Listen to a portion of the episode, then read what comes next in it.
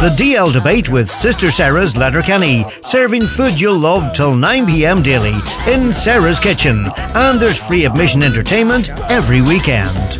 Welcome one and all to the DL debate. Thanks so much for tuning in now on Highland Radio or back via the podcast. We have another pack show in store this evening. Coming up later on, veteran GA correspondent Jerry McLaughlin will be joining us to discuss the All Ireland hurling final and semi finals here in club football in Donegal. We'll also be joined by Frank Roche of the Indo Sport to discuss All Ireland football series so far and, of course, All Ireland final between Kerry and Galway. But first up, we discuss the LGFA semi final, Donegal's defeat to Meath with Maureen O'Donnell. Mo, how are you this evening?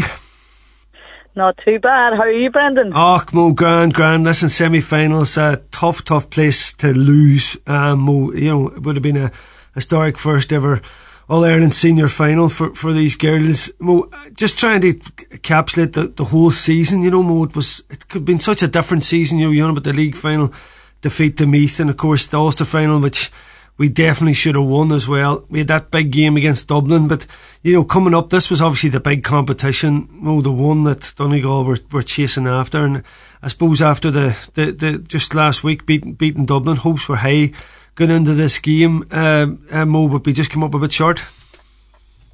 Yeah, um, you said it there. I suppose uh, disappointment is is an understatement for the girls. Uh, they were very devastated after the match, you know, speaking to some of them, as you would imagine. But yeah, it's just a case of coming up short because um, super super effort from the girls out there.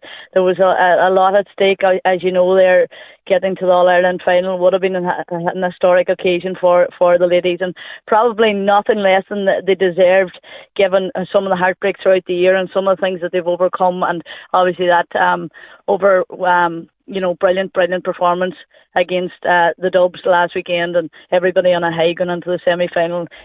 Just goes to show you a week in football and another game.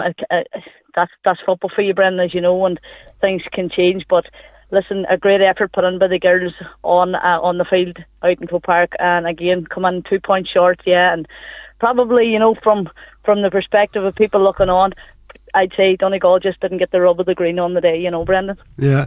I mean, we spoke about this last week just when we were talking about the, the turnaround there. Um, and I know it was the same for, for every team in the semi final. Do, do you think, Mo, just before we get into the game, would it have had any effect on the girls? You know, I mean, it was such a big thing to beat Dublin, you know, and, and, and spur that bit of high of that to, to come down and get ready for what was another massive task against Meath. Do you think it had any effect on the girls yesterday or in Saturday? Yeah, listen, I suppose there was a lot of energy um, used out of the tanks um, the weekend before with that phenomenal one over the Dubs, you know, and the girls put on a super effort to get over the line, you know, and left everything they had. And, you know, you do be tired. The legs do be tired, and there isn't a lot of preparation time in, in a week, as we say. And, you know, you're, you're trying to get the, the media coverage into that as well and, and the hype around it. Uh, and just as I say, the energy levels of preparing for a game in a short succession.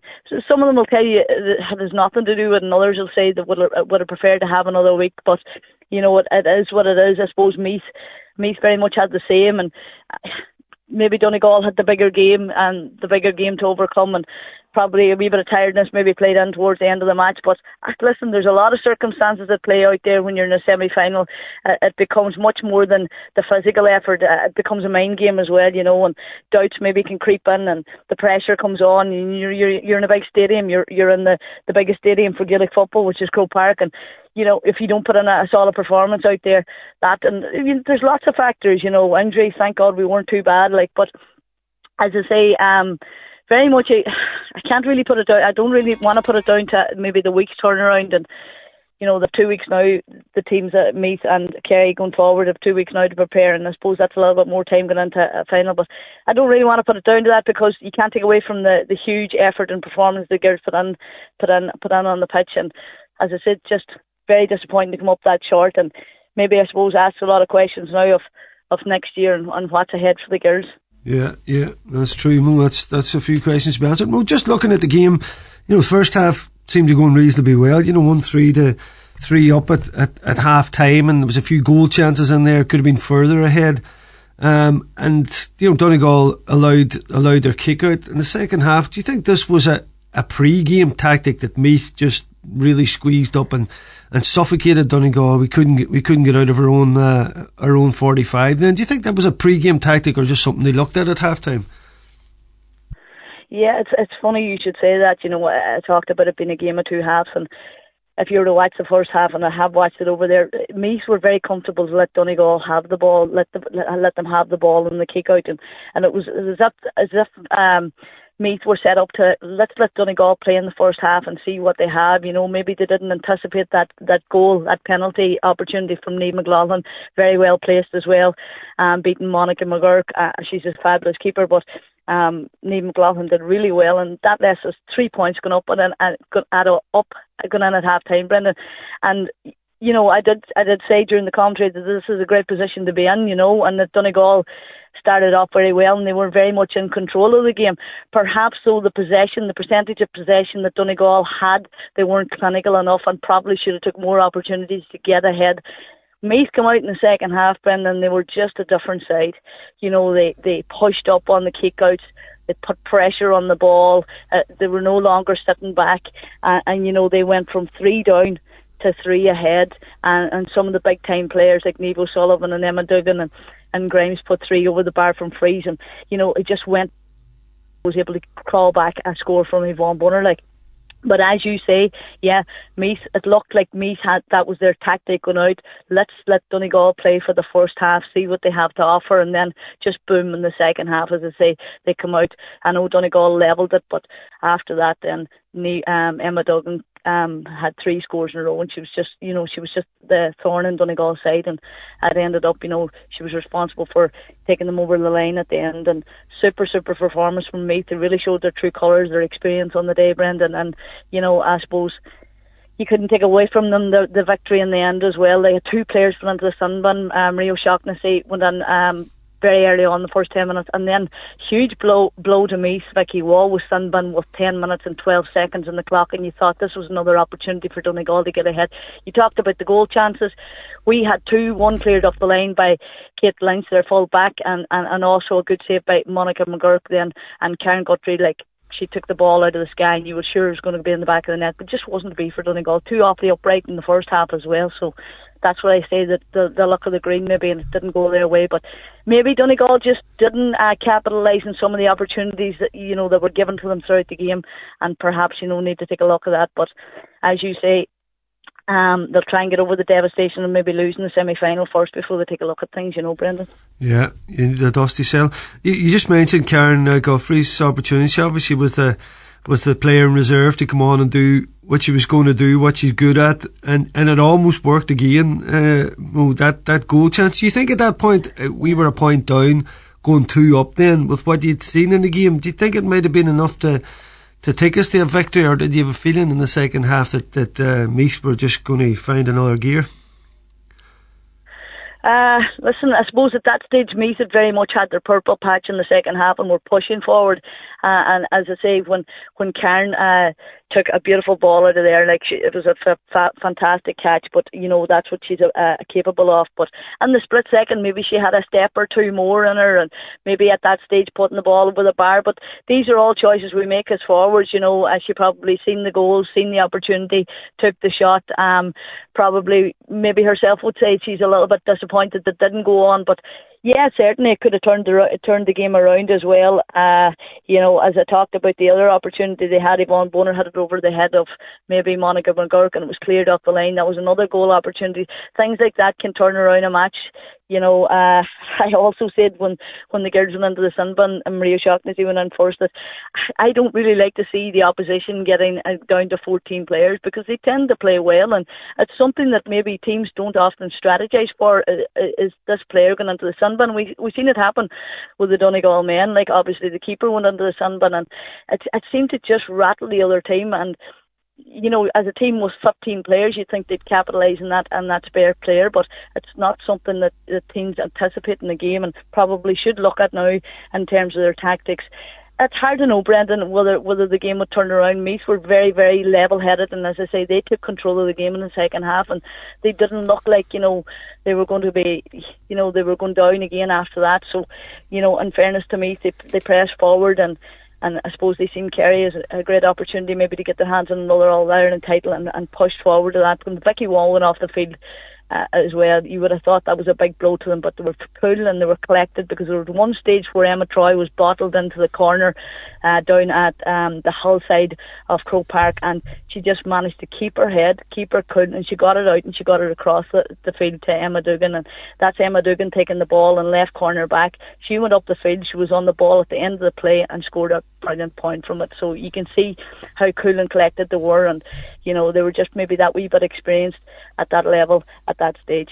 Yeah, I mean we've talked we've talked a lot about uh, tactics in the game, and you know we talk a lot about Croke Park too being a, a forward player's p- pitch, and you got to go and, and outscore the team. But you know, 170, 12 points. You know, I'm just thinking, is uh, would you think our one seven is ever going to be enough to win a game in Croke Park? Now I know Meath only had 12, but were you surprised by by the scoring uh, that that that happened in the game, particularly when you see how hard it can be to to shut out teams at Croke Park. Definitely both defences yeah. did their job, I suppose, on the day. But really, for us, one seven, you know, in a semi final, do you think that's ever going to be enough to get you across the line? Listen, uh, yeah, uh, we anticipated going in. Uh, that uh, going on at the at the start of the game that it would be a low scoring game because of the types of teams that were out in the field. Like both very very defensive, 15 behind the ball. It's very hard to penetrate that 15 behind the ball defence, and you need to be taking shots from far out. Um, as you say, it was a low scoring game, but you thought when Donegal got the penalty opportunity and scored from it, like because we always talk about how goals one's one's matches for ladies football. And like the game previous to that Kerry versus Mayo Kerry got four goals you know. But then looking at the scores Mayo got 13 points Kerry got 410 that's 14 shots on goal you know. So they got 14 shots on goal but because you know three four of them were goals it made the difference on the day. So you know I suppose you'd like to see it, but I don't think there was there was opportunities for more goals from Donegal's point of view. And Meath never really looked like scoring a goal, and Croke Park they were happy to just chip away at the points, but. You know what? That's ten points, one seven, ten points to twelve points. It was very, very much and very, very similar to to the style of football that was played in the league final. And both teams, I suppose, know each other and having played challenges throughout the year, knew what what the tactics of each other's systems were about. And you know, I suppose Meath were that just a little bit cuter. But no, I, we anticipated a, a low scoring game going in, and I know you say maybe you need more um, in Croke Park, but having looked at some of the games, even the men's games, some of the low scoring games that have been, but it's because of this defensive football, Brendan, you know, and teams sort of getting ahead and then maybe defending their lead. Um, I'd like to see to see forwards definitely attacking more and, and, and for the game to become a more attacking game than it is now at the minute because it's way more entertaining when it is the the game before with the goals and it's a lot more entertaining to watch, you know, yeah. in terms of, of football. Yeah, certainly. And this Mo, you just mentioned there about about the dust settling. But where do you see it next year? Do you think Maxie and the crew will stay on? I know every year we talk about more the girls that have soldiered for so long and they keep coming back in another push. I know there's a, there's quite a few uh, talented young players come through this year, four or five players, getting stepping up and making their mark. But do do you see the, the management team and the current squad staying in place for next season? It's uh, it's a difficult question to answer, I suppose, because you know maybe having having if they had got a quarter final maybe and lost at that stage, it's a case of deja vu. But getting into the semi final, that brings them one step closer and you know, thoughts seep in as you're as a player, like, and you want that All Ireland and victory. They haven't won an All Ireland title since 2010 at intermediate level, and certainly have been pushing hard to get to the, to the, to to get their hands on the senior cup. But it's every player's dream, and yeah, they're close to stepping away. A lot of them, the likes of Karen and Yvonne, and you know, uh, Geraldine, and, and they talk about it every year. And uh, you're talking about the young players coming through, but unless you've got those inspirational older players and the experience of the older players. We've seen it happen in Cork. A lot of the older players stepped away and, you know, they've had a regroup now there at the minute. But you'd love to see it because you talked about the service of a lot of them players and they're pouring their heart and soul out, uh, out week after week and giving up months of their summer and months of the year, you know, to play, to play the game to, to win a, to win a medal. And it's nothing less than what they deserve at this stage. But I suppose they're going to have to take a long look now over the uh, over the winter winter and look back at their performances. They have claimed some huge hills this year, um, have had some devastating uh, blows and uh, defeats at the hands of Armagh the Ulster final, and you know there that that that semi final one well was two points between the sides. You know it'll give them a lot to think about as well, and and, and to think about they're very very close in terms of getting to the All Ireland. Definitely a top four team for sure. Yeah. In my opinion, is there an All Ireland in that side there at the minute? I definitely think there is. It will be hard for Maxi maybe to walk away as well, having go, gone as far. I think things just didn't go maybe their way uh, in terms of some of the defeats this year. Uh, but certainly a lot to look at in terms of an All Ireland winning side. I do believe that they could push forward and it's hard, you know, when you have a, a working system going there and a, and a great team of girls together, it's it's kind of hard to walk away from that. But you got to weigh up the options. You know, it's, it's certainly different for for ladies at this level than it is for men, and maybe a lot less, a lot more commitments for the women. So, and these girls have been have been given given their service to, to the Donegal jersey now for a long number of years. I would absolutely love to see that team going back out there next year and I would love to see them getting to All Ireland and, and winning it because, as I say, it's definitely what a lot of the girls deserve is no less than a medal now at this stage. Yeah. Well rounded up, Mo, as ever, top class. Say, and listen, sure, we'll, we'll, we'll, speak to you now. It's back to the club season. We'll speak to you as the as the club season goes on. You'll be keeping an eye on it for us. Yeah, well, indeed, Brendan. Hi, good to chat to you, and uh, we'll chat soon. Good on you, Mo. Thanks very much to Marion O'Donnell there, uh, wrapping up Donegal's agonising defeat to Meath in that All Ireland semi final. And now we look across to the All Ireland football series, and I'm joined by Frank Roche of the Indo Sport to discuss the season so far and the All Ireland final ahead. Frank, how are you this evening? I'm great, Brendan. No bother at all. You enjoying the, the sunshine. You enjoying the sunshine? You've got the factor on there. We want to keep you in. Uh, in championship form now, so you're you're writing your great articles going into this final. Yeah, looking forward to it. Now I'm I'm still kind of coming up for air after uh, after the hurling final, which was absolutely breathless. I mean, uh, thankfully up on the seventh floor of uh, the Hogan stand where we are in the press box, it's not the warmest place in the world, but I can only imagine what it was like down on pitch side yeah. uh, for for the hurlers of Limerick uh, and Kilkenny. But uh, I mean, in fairness, they served up an epic, and it uh, puts the onus on Kerry and, Gal- uh, Kerry and Galway this weekend because yeah. there's a lot to live up to.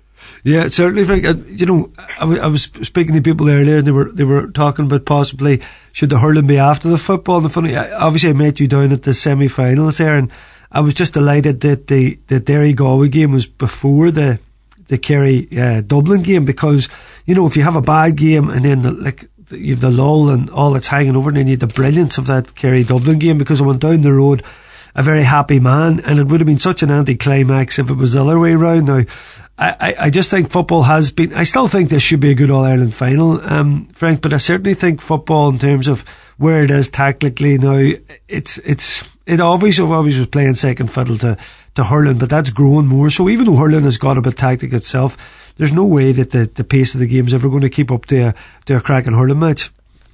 It can't. I mean, it's it's it's it's it's a it's, it's a small thing, but it's a kind of funny grumble of reporters. What uh, trying to cover the hurling match yesterday? You were frantically scribbling down the note of a score, and before you'd even finished and looked up, suddenly the ball was going over the bar at the other end. And yes, some people might think it's it's become a bit too much like basketball that it's too easy to to score. That these yeah. players are are phys- their physical strength and conditioning, uh, their technique the distances now they can hit the sliotar mean that you can literally almost score from anywhere. And football is never going to be like that. And in fairness, I don't think we should look for it to be that. Like we've all seen some of the best football matches we've ever seen. Some of them have been relatively low scoring. You know that you know open shootouts doesn't always translate into a brilliant game of football. Um, but just going back to the semi-finals, uh, definitely Kerry and Dublin kind of, I suppose, in a way, redeemed our faith in a little way after I won't say it has been a bad season, but it's been very hit and miss. There have been some incredible matches. I mean, Armagh Galway was an incredible match. Kind of um, the narrative of that was overtaken by you know the the row and everything around it at the end of normal time. We've had some brilliant matches and we've had some kind of right sort of uh, stinkers, I suppose, really. And a lot of it comes down to not just how one team sets up, but how the other team responds to that. And we've had one or two games of cat and mouse. The Ulster final being the obvious one, where it, you know it's it, it's not a fun watch. Yeah, listen, Frank, I totally agree. It was. Um, um, was at it and I was just um, saying, where's this going? You know, we throw back to 2016, which was a terrible Donegal Tyrone final, which was played like that. You know, I think the difference is probably Derry as a common team. You can kind of forgive them this season, Frank, a bit. It just, as you says, it drags down, you know, the opposition don't want to fall into the trap of that. And unless they've got a brilliant forward line, they're going to mirror a team like that there, which just makes it real stalemate. And it was funny, that semi final, you talked about the colour, particularly that Derry brought to it and the buzz of the game. I've never seen an atmosphere fall. It was like somebody switched the volume off because pre match everybody was going mad. And then very quickly, I, I think about maybe less than a minute into the game, all the supporters there realised, oh, that's right, these two teams are just going to back off each other. Derry were hand passing yeah. the ball to the back, and it just went from from a, a seventy six thousand crowd to five or six thousand. It was it was a mad thing to see, but I think that was the crowd realising, oh, that's right, we just have to wait for certain special moments in the game. Yeah, we we have to wait for a game of football to break out. But uh, like it's like it's funny, like the the previous round, Derry against Clare was probably the first time where I thought you know, this you know, this All Ireland isn't necessarily all about Dublin and Kerry, and whoever wins that is going to win the All Ireland. Derry played that day, albeit against a, a weaker county, with real echoes of Donegal at their best, and I'm talking Donegal 2012 rather than 2011, where it wasn't just that they got their bodies back really quickly when they had to, but it's how they counterattacked and the support runners they had everywhere. But you know, in a way, sometimes that only works depending on a the quality of opposition you're facing and b how that team sets up. Um, and you know Galway have become a very different team this season. Uh, probably partly Cian O'Neill's influence has to be a factor since he joined the coaching team. But they are embracing, uh, you know, sweepers and sometimes double sweepers because they had become just way too loose. They were absolutely pulverized defensively by Mayo in the 2020 league when we came back from COVID, then by Kerry in the 2021 league down in Tralee, and again probably in the second half against Mayo in last year's Connacht final. So they went away and said, "Look, are we serious about trying to win something here?" And they've changed things, but they still have that very uh, exciting counter-attacking threat because they have three or four really, you know, quality forwards. Um, one or two of them were coming into really into top of form, and that gives them a chance against a lot of teams, and and it gives them a chance against Kerry this this weekend. So, certainly does. You know, you, you talk about that forward line. You know, obviously, we Comer was the, the main man the last day out. You know, but we see? We didn't see really the best. You know, the the rest of the forward line they, they certainly aren't what you would call a, a supporting cast, but maybe Derry's defensive shape didn't allow them to, to set up that well. But there's certainly ability right across the board, and it would make you think if they're solid at the back, uh, Frank, that, you know, what we've seen at Kerry, they look pretty human in, in the other semi final. They looked unreal now at times in the first half, and they have that ability to blow teams away. But you had a Dublin team that, that, that hung in there in many ways, maybe a wee bit like Kilkenny uh, in terms of the hurling yesterday. You could see that experience and that that um, never say die attitude or that experience that they've, they've gained over one and all the All Irelands to say we're going to hang in there. And and they turned a screw on on Kerry in the second half so it'll give Galway a bit of heart going into this game knowing that you know that that Kerry aren't this you know unbeatable unbeatable side. Yes they've got brilliant players all over the pitch but they're by no means a team that's going to uh, that's going to blow Galway away. I, I, I don't think so. And like I suppose one of the most intriguing factors that I'm going to look for sort of on Sunday is is how Kerry come out of the Dublin match in the sense that you were watching that second half the last day and, and there was a feeling that in a way Kerry were still spooked by that sky blue jersey. Uh, you know, they had the game almost in the bag, not once but twice. And then suddenly Cormac Costello gets the goal, a brilliant goal on the counter attack from a Kerry fumble. Um, and you could see Dow creep into Kerry big time for the next 15, 20 minutes. Um, and like for a while, it, all the hallmarks of Dublin are going to pinch this on the line, you know, and they could have, you know, if Niall Scully hadn't taken that sort of pot shot from way out on the Cusack side, if Dublin had, if Dublin in their pomp would have probably kept that ball for another 60, 90 seconds, recycled, recycled, and waited until they got a real chance. You know, but Kerry survived. They hung in there in, you know, in a really tight corner and beating Dublin, beating Dublin the way they did with that incredible free from Sean O'Shea is bound to give them huge confidence. And if they can bring that into the All Ireland final, you know, they are favourites and you would in a way expect that they will push on from there. But but there are still doubts about them. You know, yeah. there are still doubts about uh, in a funny way about the carry the Kerry forward line, not about like David Clifford is just a you know is a player for the ages. He's a generational player. Seanie O'Shea is an absolutely superb player. Paudie Clifford, after a kind of hit and miss summer, I thought he really came alive in the second half against Dublin when Kerry were under the cosh. But you know they're they, they're not necessarily they're definitely not an invincible team. They haven't become it yet and it may well take Kerry to win an All Ireland before they really push on. And this team of you know decorated uh, All Ireland winning minors really you know become maybe the dominant team for the next few years if they if that is to be if that is what is about to unfold. Yeah, and tell me just a quick word on the Dubs. You know, Dessie Farrell's been under fire serious there. It was such a I suppose a kind of a poison chalice, you might say, in terms of uh, taking over from Jim Gavin. You know, he obviously won All Irelands as a, as a, as a player and underage as well.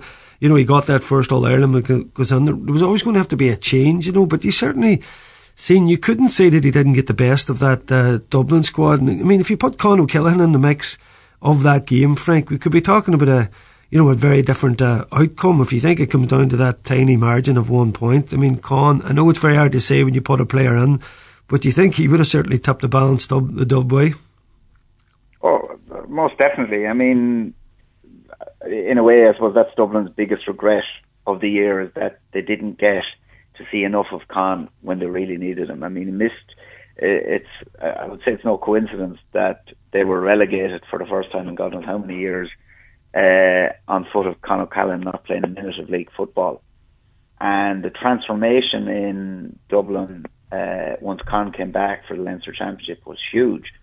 Um, it's not just what he scores or how he shows for the ball, but how he brings the best out of the players around him, and also how I think he almost in his presence encouraged Dublin to move the ball faster, and they became a much more dangerous team as a result, uh, rather than some of the staccato, pedestrian, sideways, backways play that had become, you know, far too predictable over the last uh, probably season and a half.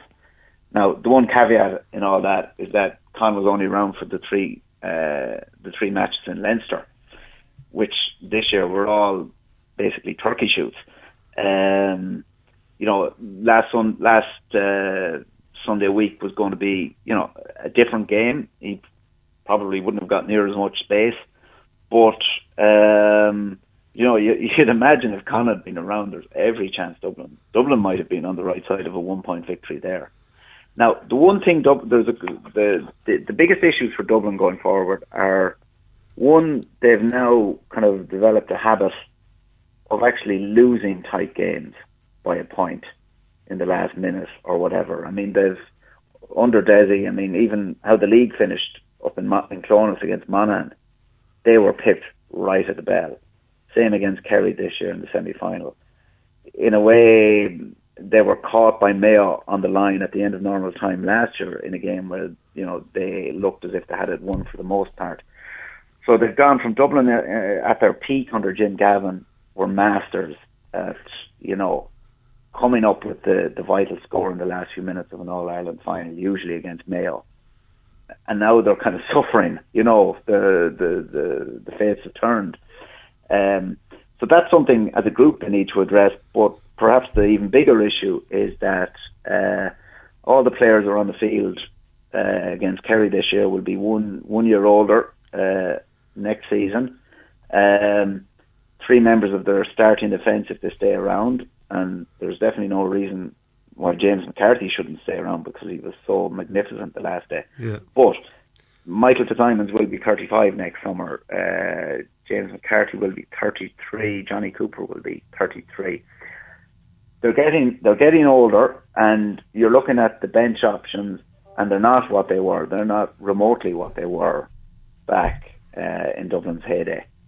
And and there's one or two other players on the starting team who have come back, you know, a distance in the last year or two as well.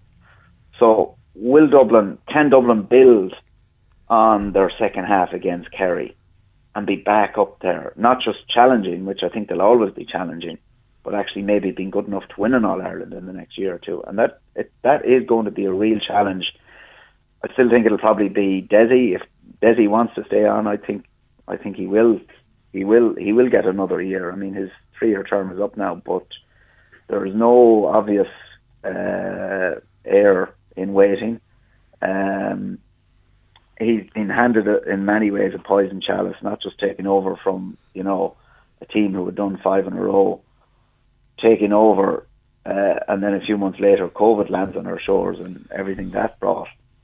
Um, you know, he in, in some ways he's been an unlucky general over the last year and a bit. Yeah, you'd have to uh, say though, Frank, like going back to all you want, I suppose, as a dub supporter and and as, as team players, is for you to kind of play at your optimum. Now, I know they're fine margins in some of those games. I totally agree. Like last year's game, the, the, the game won in the second and the first half against uh, Mayo, and Mayo only Mayo can come in a on a charge like that there. And you're right, very surprising about the league thing. But I think the league was nearly the sting that they needed to come on the championship. And you've seen last year in Leinster, they performed fairly poorly. It looked like some of the sides were getting close to them. Of course, they come on this year and blew everybody away again. So it's if a side like that has to feel a bit of pain before maybe it energises them again, and you certainly seen that energy there. And again, you know, take Clifford out of out of Kerry in that game, and it's a different Derry uh, uh, um, uh, Kerry team. The same with with Con. So, listen, if he's back next year, you would think they'll be right up in the mix again.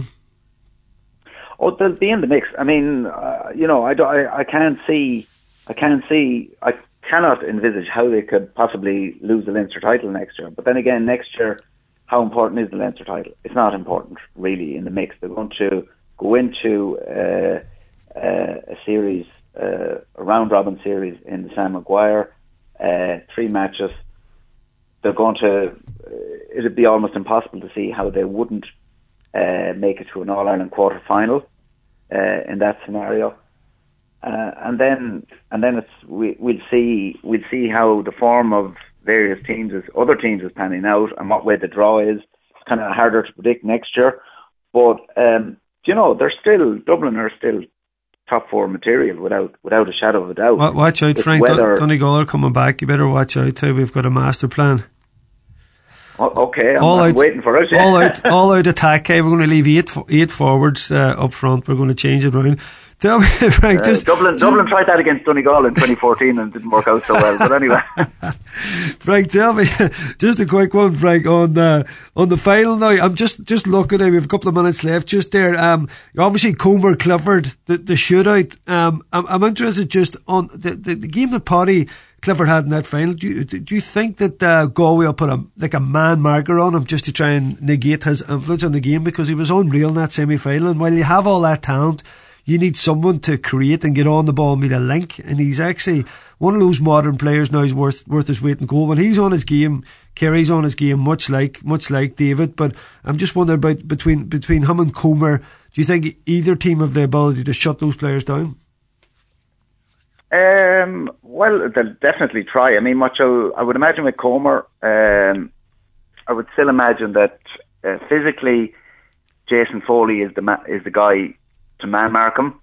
But what you will have is you will have basically Tadhg Morley sweeping uh, in front for the direct ball going in, and, and that's where Kerry defensively got so much better. Is they they're now getting bodies around not just the point of contact, around any ball that's going to be breaking in there.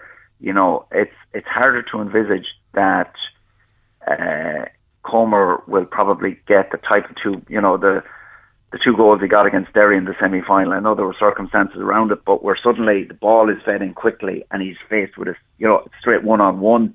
The second goal, I'm not even sure if it was a one on one because the keeper had gone AWOL. But you know what I mean? It's um, Kerry have kind of stopped those situations uh, from happening for the most part this year, and they'll try to do that again with Comer because I mean Comer is now playing every bit as well, probably better than he was in 2018. And I mean, since then he was dogged by injuries, and, and that's the main reason why we haven't seen the best of Damien Comer mm. in hmm. the in the intervening three seasons. Um, no, no real talk. Clifford, no real talk about. No real talk about Shane Walsh getting into the game. Miller after listen, he kicked his frees, and the man's unreal class. But you know, it could be a day where someone like him actually, if if his skills are in full array as well, I think always going to need that to balance up against the brilliance of Seanie O'Shea coming in that mix as well. And in, in, in terms of listen, the the best the best forwards around. They're going to have to shine on that day, uh, Frank, to give Galway a chance because everybody's leaning towards Kerry now. So I think a few of those mm. players, particularly you know, eh, in that in that semi, the likes of like Finnerty and and and Tierney and these guys, which we know have have real quality, didn't really get playing. I know obviously Derry were a packed defence, but we're going to need all these guys chipping on with a with a score here and there as well, and to to, to I suppose come up with the goods that'll that'll that'll at least match or or or maybe take Kerry on the scoreboard.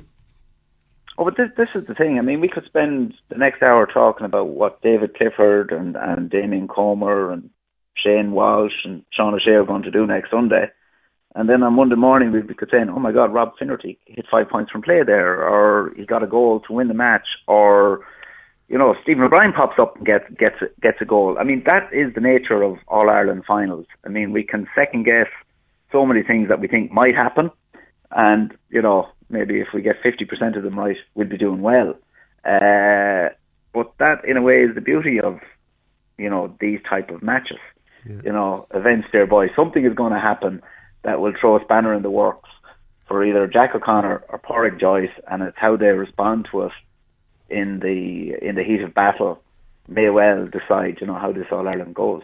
Yeah, great stuff, Frank. Listen, we look forward to it anyway, and uh, you keep up the good work there, and we'll, we'll see you very soon. We'll catch up as a uh, as things goes on this year, Frank. Uh, great round up there. Looking forward to this uh, football final, and we'll, as I say, we'll we'll not worry. We'll just enjoy the hurling as it is, and we'll look forward to this uh, uh Galway uh, Kerry encounter. Great stuff. Good to talk, Brendan. Thanks, Thank Frank. You. Top stuff. Fair.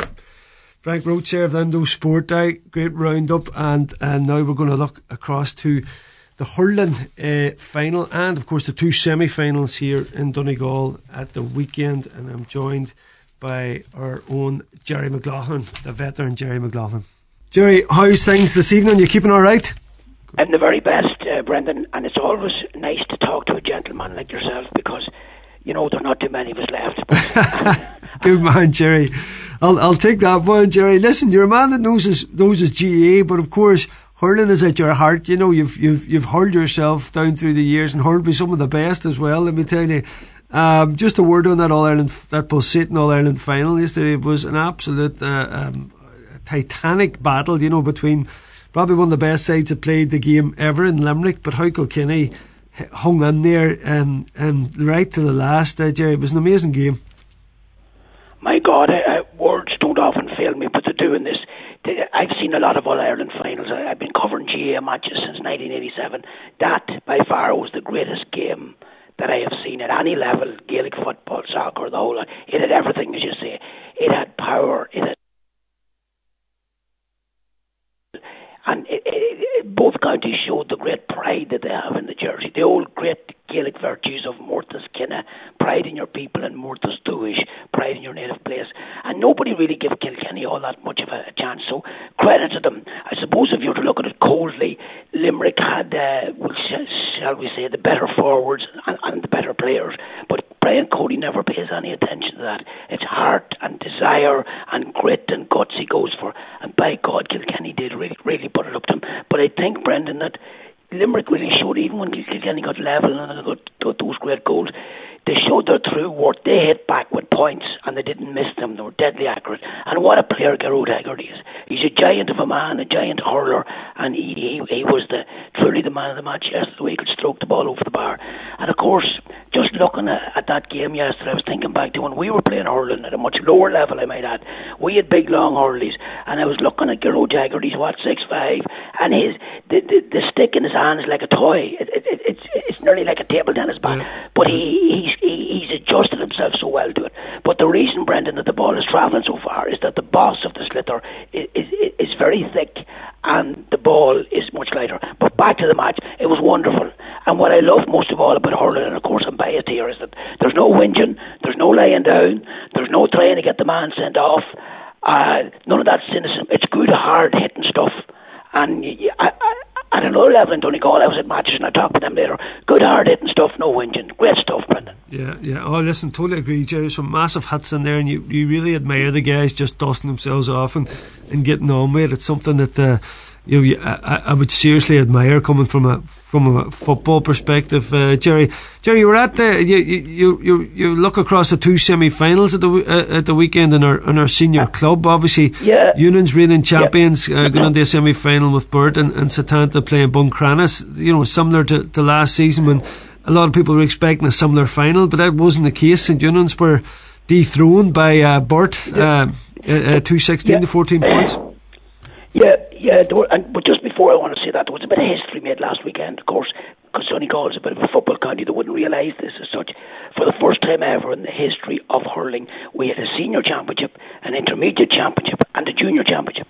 So that shows you, Brendan, there's so many more people playing the game, and that can only be good for hurling because the more people you have playing the game, the better chance of the standard increasing. Now, yeah, I was taking a look at the, the two finals. I wasn't at the Setanta and Buncrana match, but reading some of the reports you know, it, it's frightening, really, I think, for, for the other clubs. Well, except Burt. They've got the pride, they'll stand up. Setanta scored 419, and I'm reliably informed that they weren't at their best. Now, that that's some savage scoring, but Cranner were with them for 29 or 30 minutes. But what you have to realise about Setanta is the sheer quality they have. This is the greatest ever Setanta team by a country mile, certainly on paper. If you look at their forward line, Brendan, five of them would be starting on the county uh, on the county squad, and, and they have some great native young hurlers coming up. They've Oisin Marley, they've Rory Campbell, they've uh, Ryan Coyle, they've Stephen McBride, but then they've other guys, and some people cynically might call them imports. I don't call them imports. If they're living in Donegal, they're Donegal hurlers, and we have none better than Davin Flynn, probably pound for pound the best player. Not the most. He isn't this work, work, work kind of a Jim Bunny, but by God, when he gets the ball, he makes things happen. They have Jerry Gilmore, former Tyrone player, guy who gets the scores for them at the right time when they need it. Uh, they have Declan Coulter, brilliant player from Armagh. They've Danny Cullen, possibly the greatest uh, ever Donegal player of, of, of all time. They've Niall Cleary, former Offaly hurler. They have so much, so much strength and depth there. So looking into the final, they have to be favourites. But funny enough, Brendan, I was actually at the, the Burt and St Eunan's game, and it wasn't an entirely pleasant experience, and I'll come to that in a second. Hurling wise, a good, hard, solid game of hurling, but you could see that Burt were still hurt by the fact that Eunan's had last year, and they were, they were a bit miffed. Some of us had predicted that the recent meeting between Setanta uh, and, and Eunan's was a dress rehearsal. So Burt were really up for it, a young team, full of hunger and fire, but they also have the experience of Ronan McDermott, county senior hurling captain, great footballer as well, by the way. You probably know that, Brendan. But he, and like yourself, very direct, straight at, straight at the defence. He was the man of the match. He opened up the Eunan's defence. They got two great goals, one from um, Kieran Brady and the other from Cricky, Christopher McDermott. And that really was the difference between the sides. Now, St. Eunan's, they didn't play badly. It's just that they couldn't match that hunger. And they were relying a lot on Darragh O'Malley for their scores. But one interesting thing, and this is a football connection. If I was Mickey McCann, I'd be taking a serious look at Shane O'Donnell.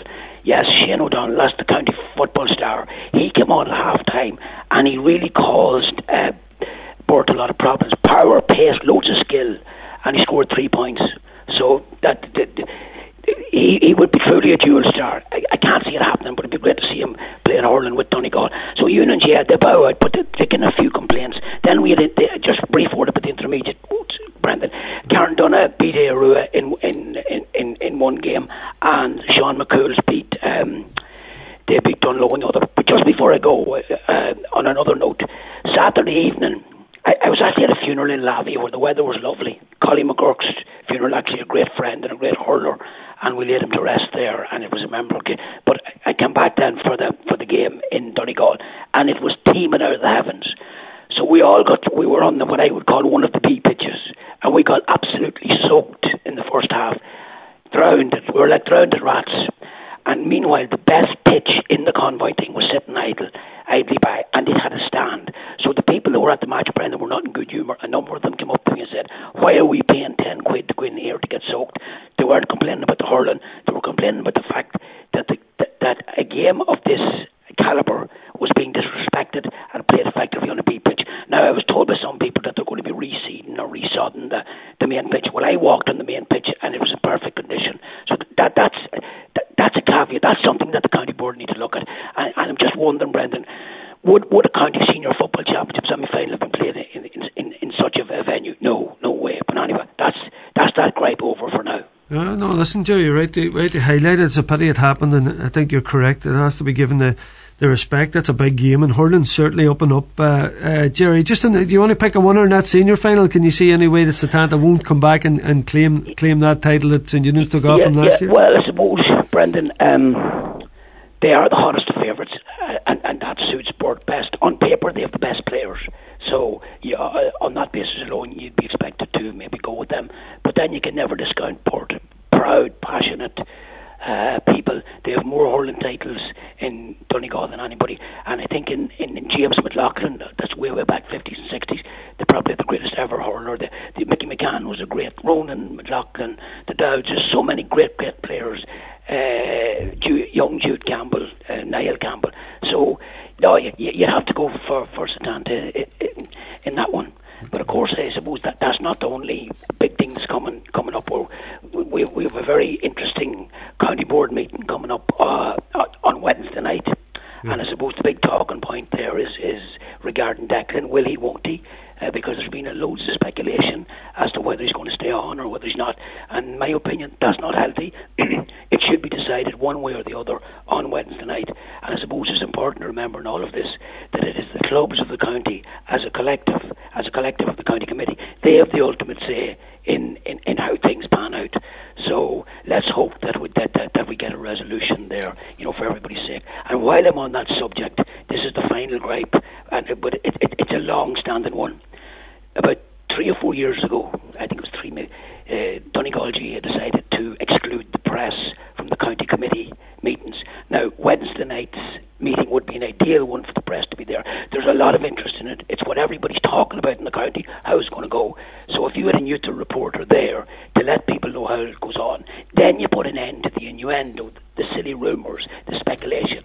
So I, I think that the, that those who took that decision were actually shooting themselves in the foot because the, paying public, the ordinary GAA member, is relying on the delegate to tell them exactly what goes on. And that's an intolerable burden on delegates because they're being asked to remember every single little detail that goes. And most delegates are only interested in what their own club does. The cynical nature, and I'm not suggesting for a second that I them would be, they mightn't tell people what was going on. So, in the interest of democracy, in the interest of fair play, in the interest of an even even keel, I would implore the county board to seriously reconsider that decision and barring the press from the because. Uh, it would suit them much better in the long run. Transparency, openness, whatever. And yeah. the, uh, another point, uh, Brendan, this thing about you know not letting stuff out. The executive meetings, that's what they were designed for. Controversial stuff can be handled there, but but let, let's have it all out in the open, Brendan. Yeah, yeah. Listen, Jerry, I totally agree. And Jerry, listen, we got to take your words on board. There's, there's no better man. You've been around and seen it all now, and that's an important point to, to wrap it up. Uh, Jerry, thanks for looking across that. We'll, we'll take a look now at the, at the, at, the finals as, as they come up now. As you say, hurling's in a good place with the with the three levels, and, and fair play to all the clubs that are encouraging and, and doing that. Uh, Jerry, we look forward to these uh, um, uh, junior, intermediate, and senior finals now, and I'll no doubt catch you along the way. Yes, indeed. Pleasure to chat to you, Brendan. Top top stuff there, oh, Jerry McLaughlin okay. there. Bye, bye, bye, Good man. Always great to chat to Jerry. Hey, uh, wealth of encyclopedia. Uh, poet and the whole lot, uh, a, a, and very interesting guy. Hey, that wraps up the DL debate this evening. I want to thank Jerry there for his input. Of course, Maureen O'Donnell at the top of the show, and Frank Roche of Indo Sport. That's a wrap now. Stay tuned for the excellent Monday night sessions as I will be. Uh, get get the get the tunes on, lads, and uh, I'll speak to you all next week. The DL debate with Sister Sarah's Letterkenny, serving food you'll love till 9pm daily in Sarah's Kitchen. And there's free admission entertainment every weekend. Yeah. Uh, uh, uh, uh.